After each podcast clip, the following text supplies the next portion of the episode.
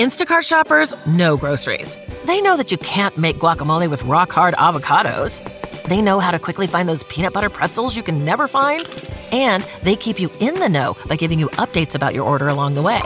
Let Instacart shoppers help take shopping off your plate so you can get time and energy back for what really matters. Visit instacart.com or download the app to get free delivery on your first three orders. Offer valid for a limited time, minimum order $10, additional terms apply.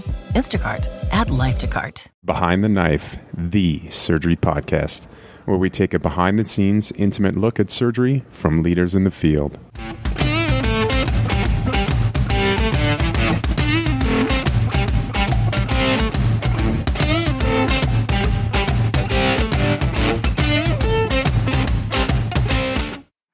Hi, everybody, and welcome to the Behind the Knife podcast, uh, discussing a case of hepatocellular carcinoma. My name is uh, Adam Yopp.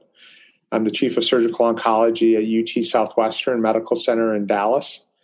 And I'm joined by Gilbert Murimwa, who's a surgery resident uh, in his PGY3 year at the University of Texas Southwestern, as well as by Caitlin Hester, who's a surgical oncology fellow in her second year of fellowship at MD Anderson Cancer Center in Houston.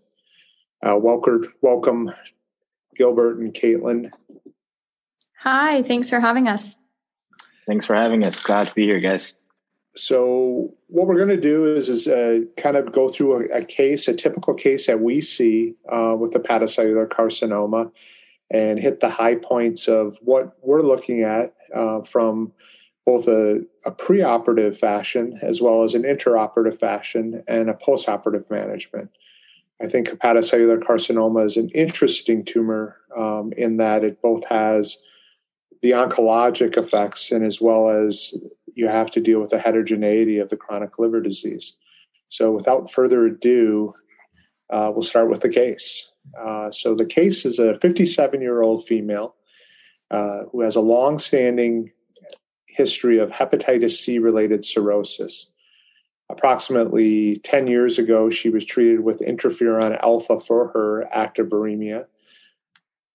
And despite treatment, uh, she's still on her last uh, blood work demonstrated active viremia with hepatitis C.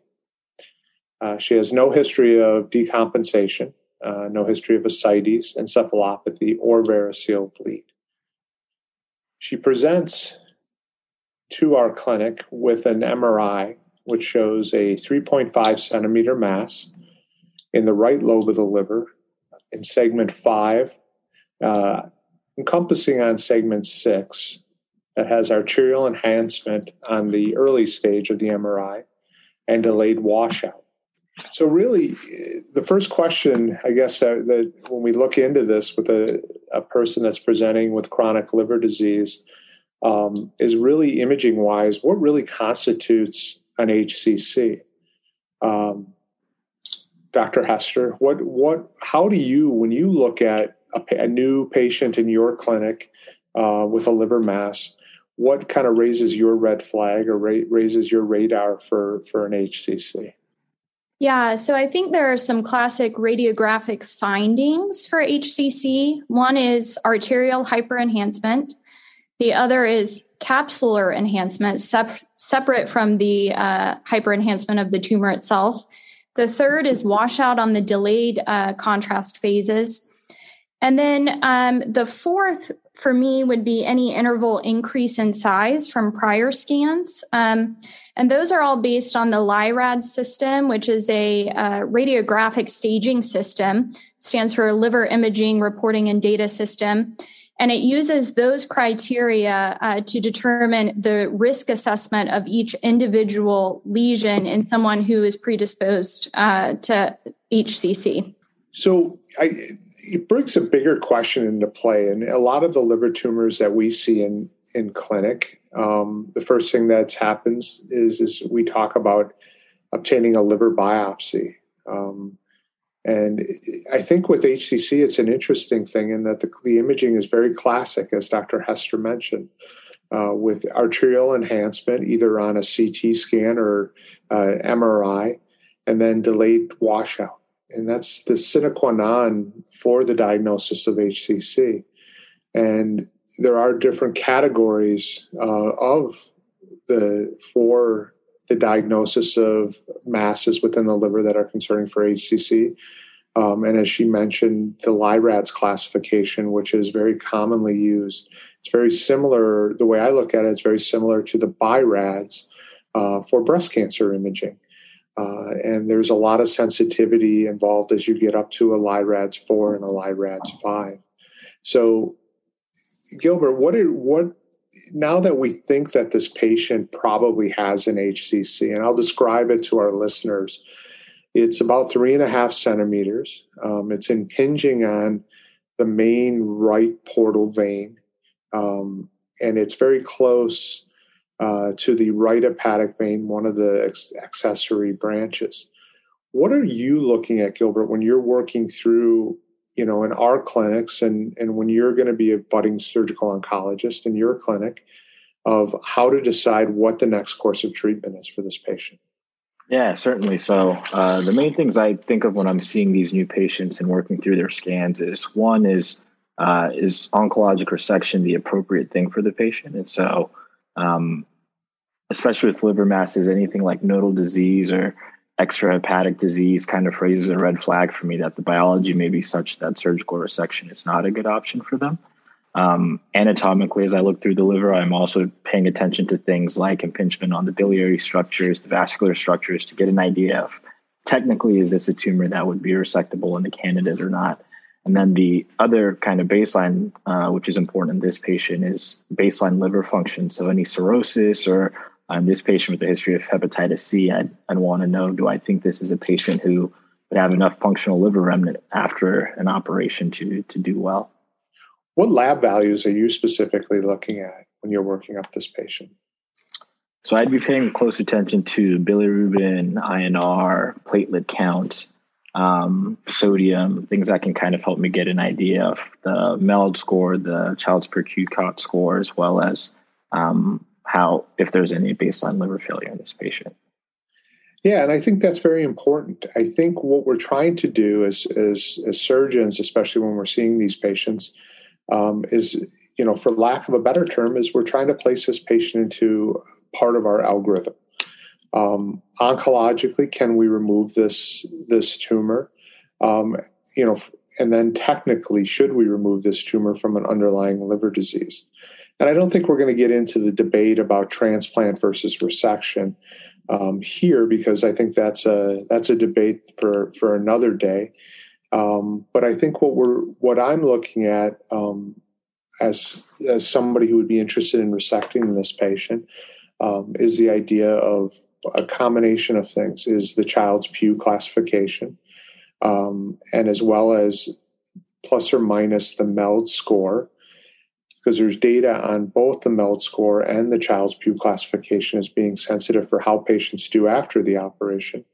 Uh, but more importantly, what I'm also looking at is is platelet count. Why why why is platelet count so important, Caitlin? Why do we look at platelet count um, for patients when we're trying to decide if we should resect them for hepatocellular cancer?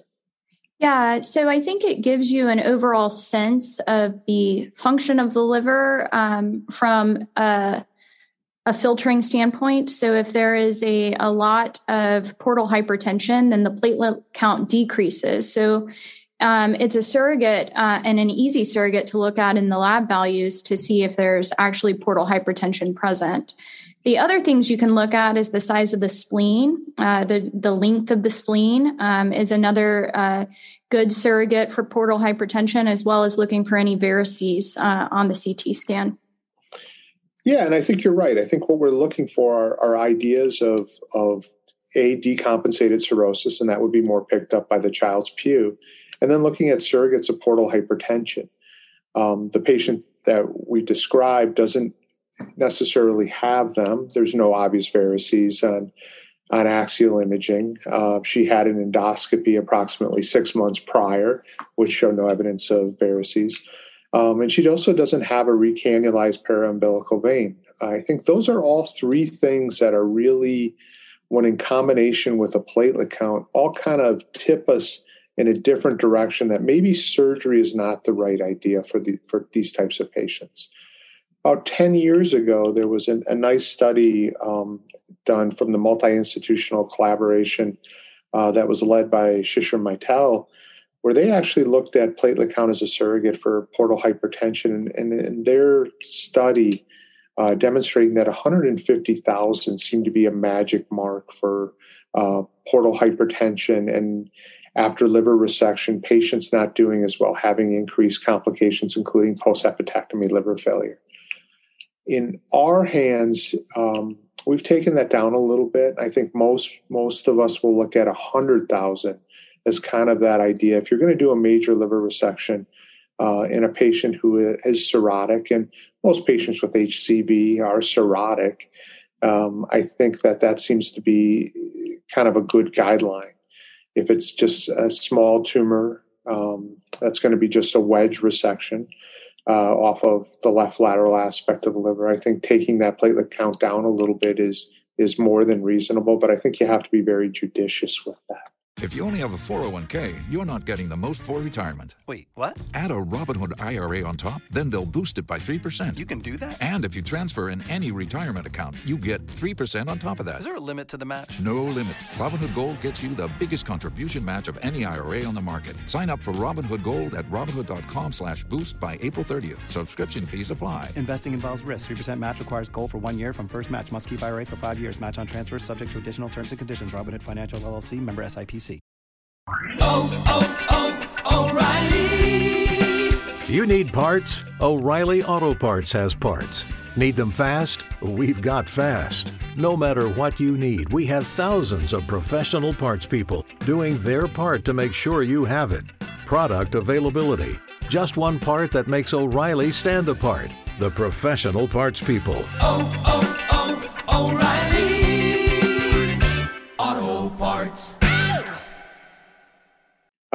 Gilbert, what other tests would you do for this patient? You know, we know that this is HCC.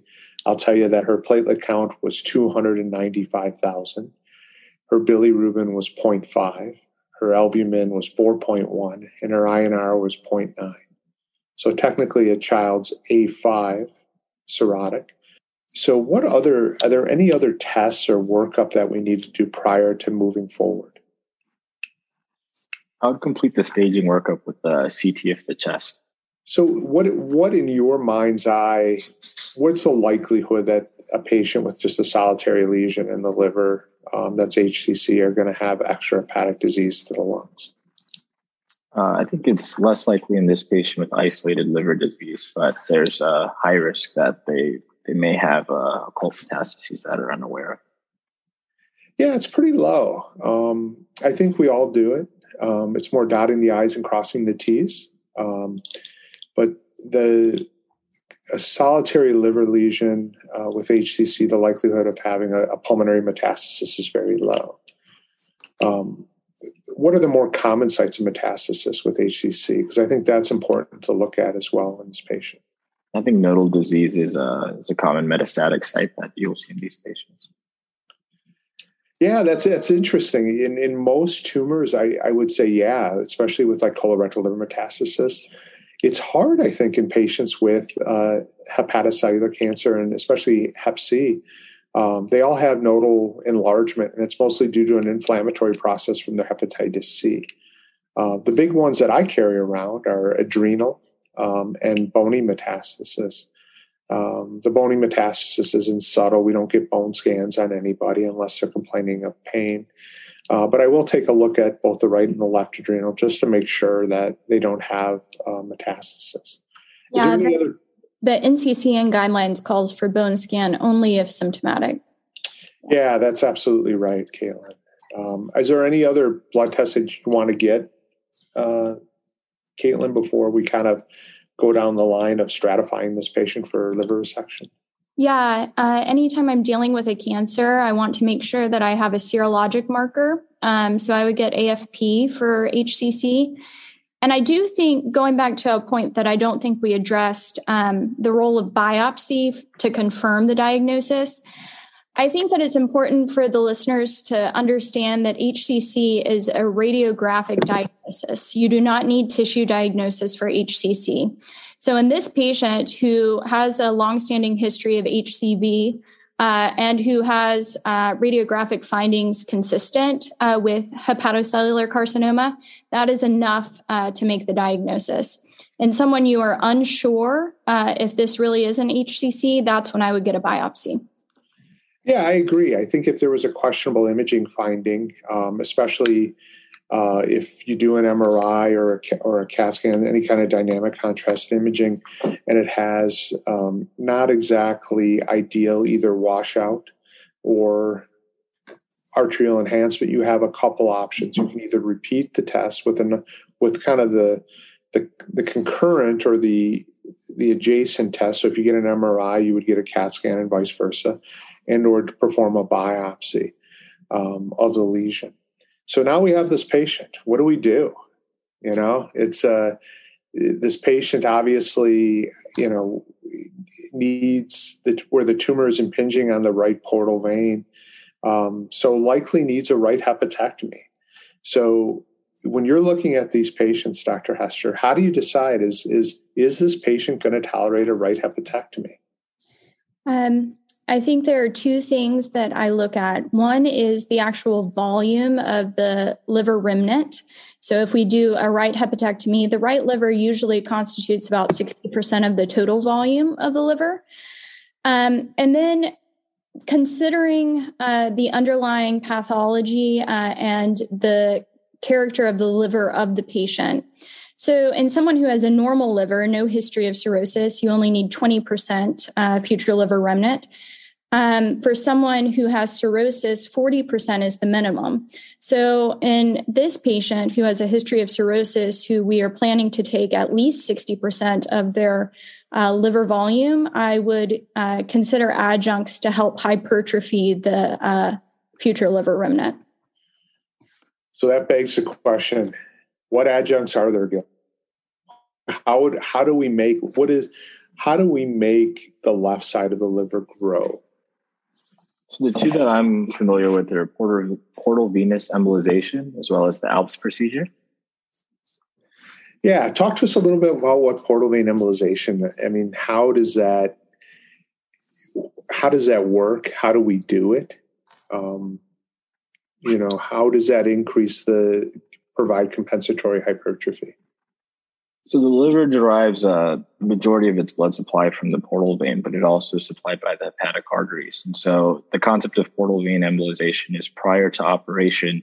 Um, you go in and IR typically does it, but you can embolize the side of the liver that you're planning to resect. So in this patient, it would be the uh, right uh, lobe of the liver that we would be embolizing the portal vein for. And over a time course, you kind of observe her response to the liver. And typically, you'll see the contralateral side hypertrophy in response to that ischemia um, and hopefully increase the future liver remnant before operation. Are there any other, Caitlin, are there any other kind of adjuncts that you would do in addition to portal vein embolization to make the make the hypertrophy even greater, especially if you're worried about somebody that has kind of a marginal liver yeah volume? Um, so I think there are two approaches if you think someone is not going to respond to isolated portal vein embolization.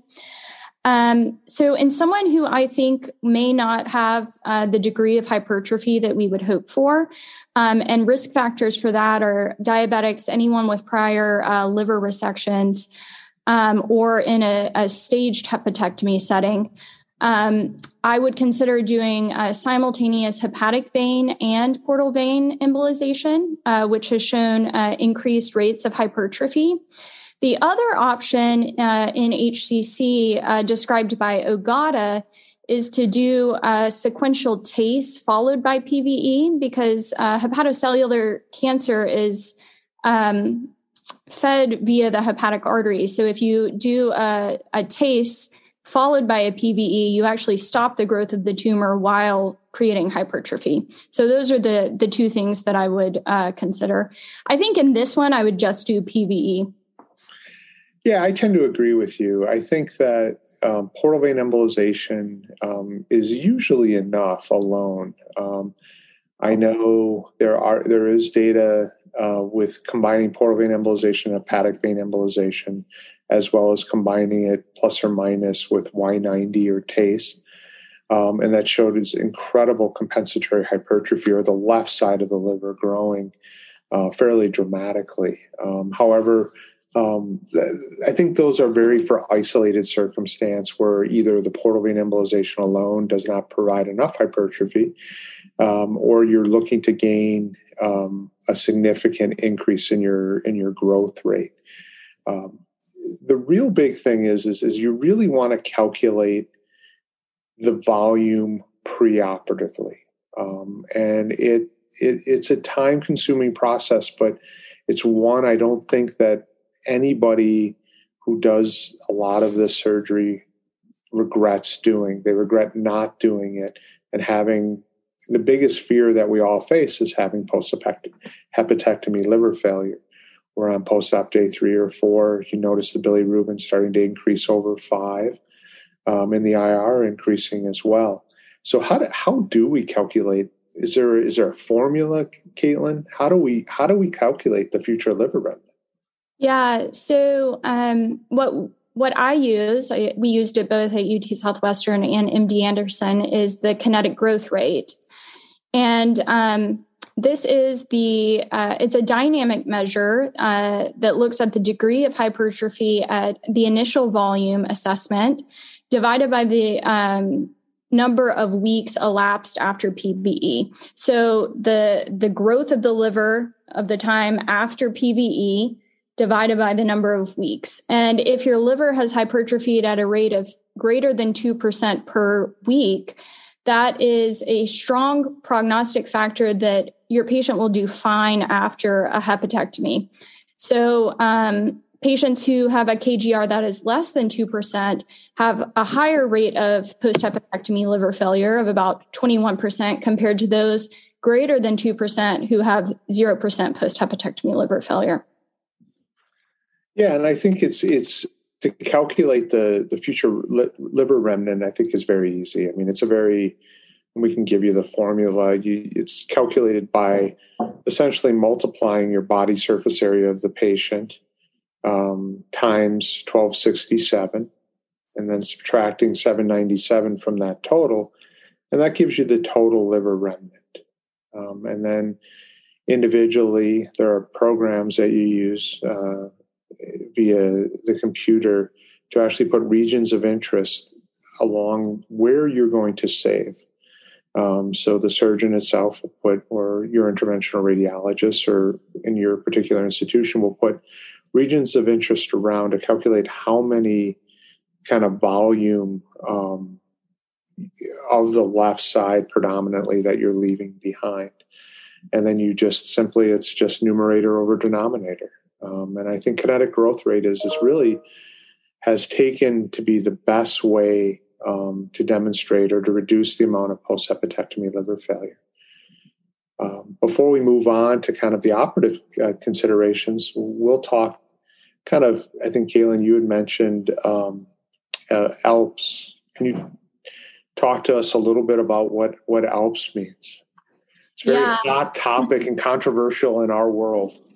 Yeah, I can talk to you about it. I've never personally done it, but I have read about it. Um, and I know some surgeons uh, still do this. But ALP stands for uh, Associating uh, Liver Partition Surgery, and it includes portal vein ligation uh, for staged hepatectomy. And so, what you do is actually you go in, do an exploratory laparotomy, you ligate the portal vein, and then you uh, you also do in situ splitting of the liver along the falciform ligament to induce rapid hypertrophy of the remaining liver. Um, and so it's, uh, and then you go in about nine days later um, and you do your completion hepatectomy. Again, this isn't something I've seen, but it's a similar concept uh, to inducing hypertrophy of the liver. Yeah, I think it's um, in a cirrhotic liver, I think it's a, it's really a double edged sword um, with ALPPS. I think the more most of the studies on ALPPS happen in institutions and areas where there's a lack of interventional radiology. Um, so they're not able to do uh, portal vein embolization. Um, and I think the morbidity and the mortality rate, even, especially liver related mortality, is quite prohibitive in patients that have underlying cirrhosis, um, like our patient here with HCC. Uh, so we're taking the patient to the operating room. So, Gilbert, what kind of incision do we typically make for these types of patients if we are going to do a right hepatectomy? Make a right subcostal incision and have the option of extending uh, midline as well. Yeah, I think that gives us the greatest access. Um, and, Can I interject a little bit because we use a slightly sure. different uh, incision at MD Anderson, uh, we do the inverse Makuuchi incision where we actually um, take our midline incision down to the umbilicus and then we extend over laterally. And so it's not a subcostal. It actually, we feel like it gives much more, much better exposure, um, especially during right liver resections. So just a little tweak on on that. Yeah, I think most people will use some variation of a modified Makuuchi. So, I mean, the traditional Makuuchi incision actually involves an upper midline incision with the right subcostal extension, um, and also going into the rib space uh, in the seventh and eighth ribs.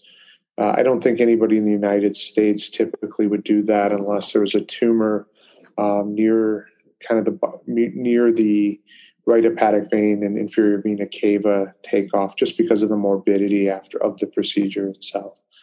So now we have the the patient open, um, and we're going to do a right hepatectomy. What are your thoughts, Gilbert, on on on the use of a, the Pringle maneuver? And can you tell our, our the listeners or the podcastees what actually a Pringle maneuver is?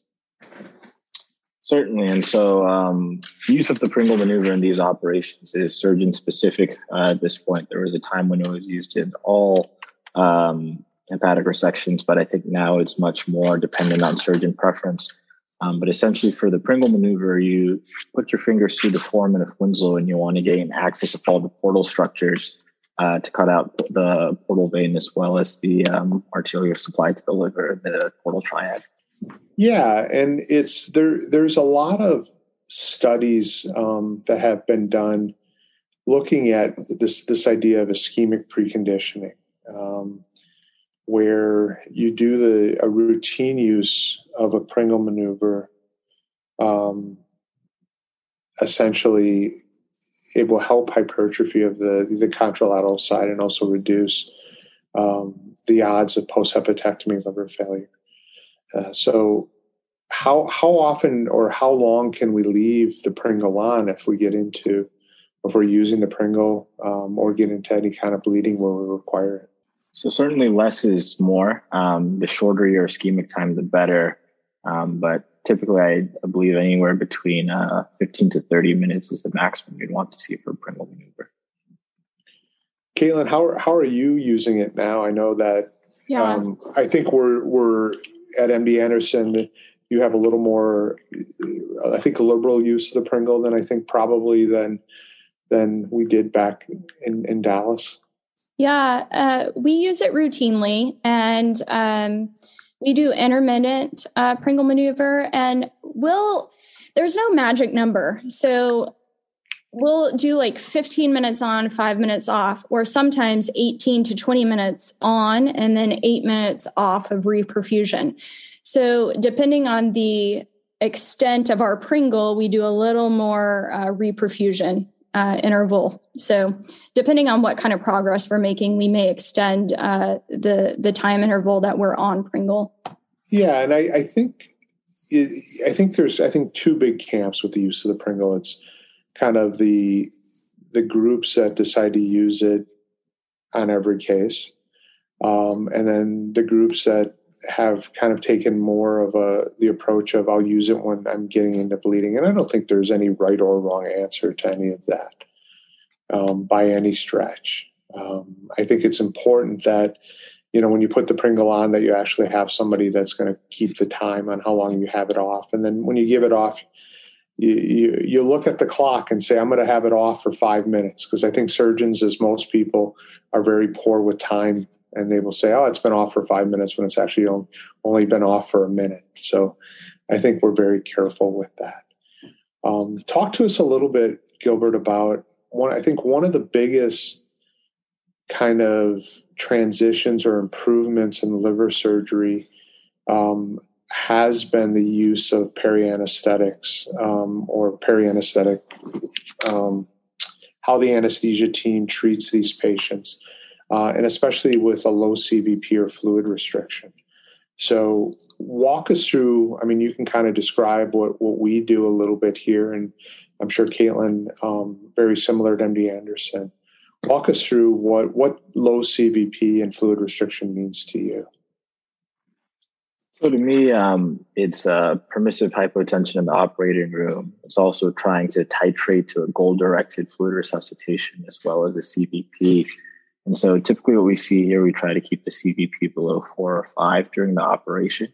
Um, it actually allows us to use less of the Pringle maneuver in our practice at UT Southwestern because it's thought that keeping the CVP low also will reduce some intraoperative blood loss.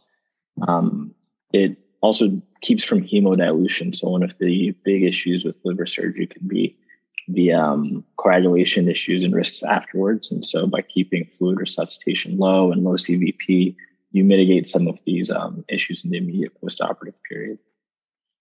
Yeah, I think it's the number one thing that's really changed the mortality rates on liver surgery, and especially with cirrhotics, who, um, and we'll talk about how we go through the liver parenchymal transection in a minute, but it's when I first started um, doing these on the right side of the table, we utilized a lot of placing central venous lines, and I think we've really gotten away from that.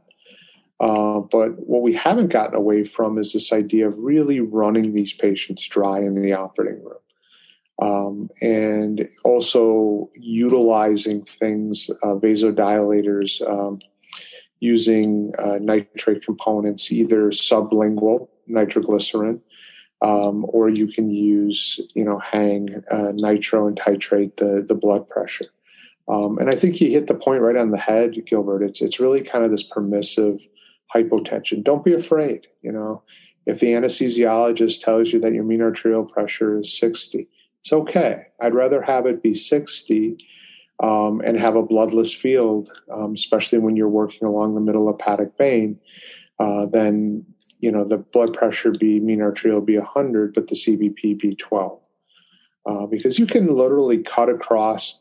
Not that I recommend that you do, but you can cut across one of the hepatic veins if your CVP is very low, and your blood loss will be very small. So. I think a good way to look at it is, is if you, you know you keep your CVP high, you actually are going to lose a fair amount of blood.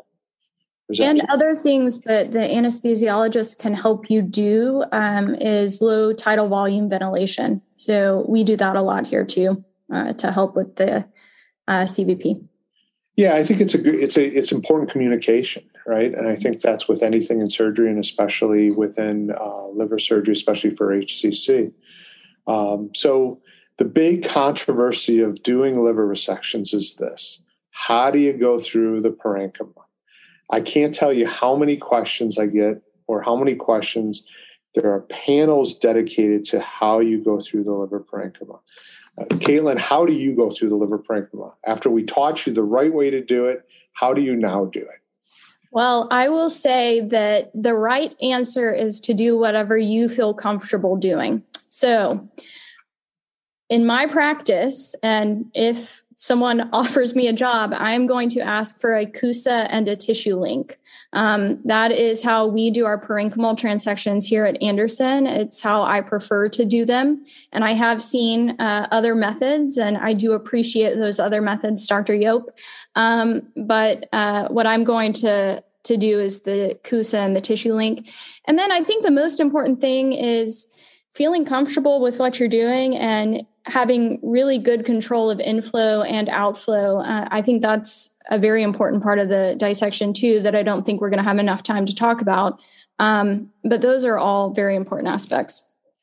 Yeah, I think you're right. I think the the issue is is this: if if, if we've over the last ten years, I think there's been about 30 or 40 different sessions in some of the uh, larger conferences about how you go through the liver. If there's that many sessions, there's no right answer.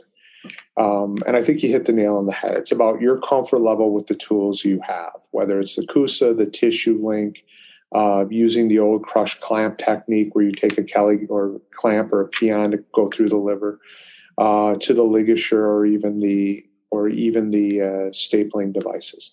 It's all about your comfort level more than anything else. And you have to be comfortable when you're doing this right hepatectomy. You're going to be skeletonizing the middle hepatic vein uh, within the parenchyma. So whatever you feel comfortable doing is what you need to do. Totally agree, and I think the use of intraoperative ultrasound really helps along that way as well. Um, I think the big thing with with with this with the right hepatectomy is is you're getting inflow first, um, and then you're taking the outflow. Um, so you're taking the portal vein and the hepatic artery extrahepatically um, very early in the case, and then you're taking the hepatic vein a little bit later with and usually most most of us are doing this with stapling devices vascular staplers um, to make it to make it much easier on us. Um, so after gilbert you're being on the floor you know being in your pgy3 you're you're taking care of these patients. Um, we give these patients a ton of fluid. Um, we don't. why why why is that? Why do we give more? I think we give more fluid um, for livers than probably most operations. So I think it lends to two things. One is in the post-operative phase, the patients have now kind of gotten out of the operating room. Uh, we've been running these patients at low CVP and restricting our fluid resuscitation. So um, we can, in a sense, catch up to the fluid that we were withholding for concerns about blood loss intraoperatively. And then in addition to that, depending on the size of the liver section, patients typically will lose a fair amount of um, volume as well as oncotic pressure for liver surgery. And so getting albumin in the postoperative period or other fluid resuscitation is key to um, maintain their, their homeostasis afterwards. And I do think that that is the standard teaching, but I will say um, in fellowship, what we have been doing is actually continuing to run those the patients dry. So we don't actually give a lot of albumin or fluid and we're okay with a little bit of aki um, and and just so they don't develop ascites and we don't have to give them a lot of diuretics. So we have an ERAS uh, standard protocol where the patients actually get KFOS uh, post-operatively, and it runs at 100 per hour for the first eight hours, and then it drops to 75, and then to 50, and then once they're tolerating any clears, uh, we we take the fluids off completely. So we really don't give albumin boluses, um, and so I think there are different strategies uh, to how you approach the fluid balance uh, in the post-operative period. I think we've all could agree on it intraoperatively after we've keeping the patient uh, dry for, say, a three or four hour operation that you're probably going to give anywhere between 500 uh, cc's to a liter of fluid intraoperatively. Um, and yeah. I think that's pretty common because what you're trying to do is raise your central venous pressure.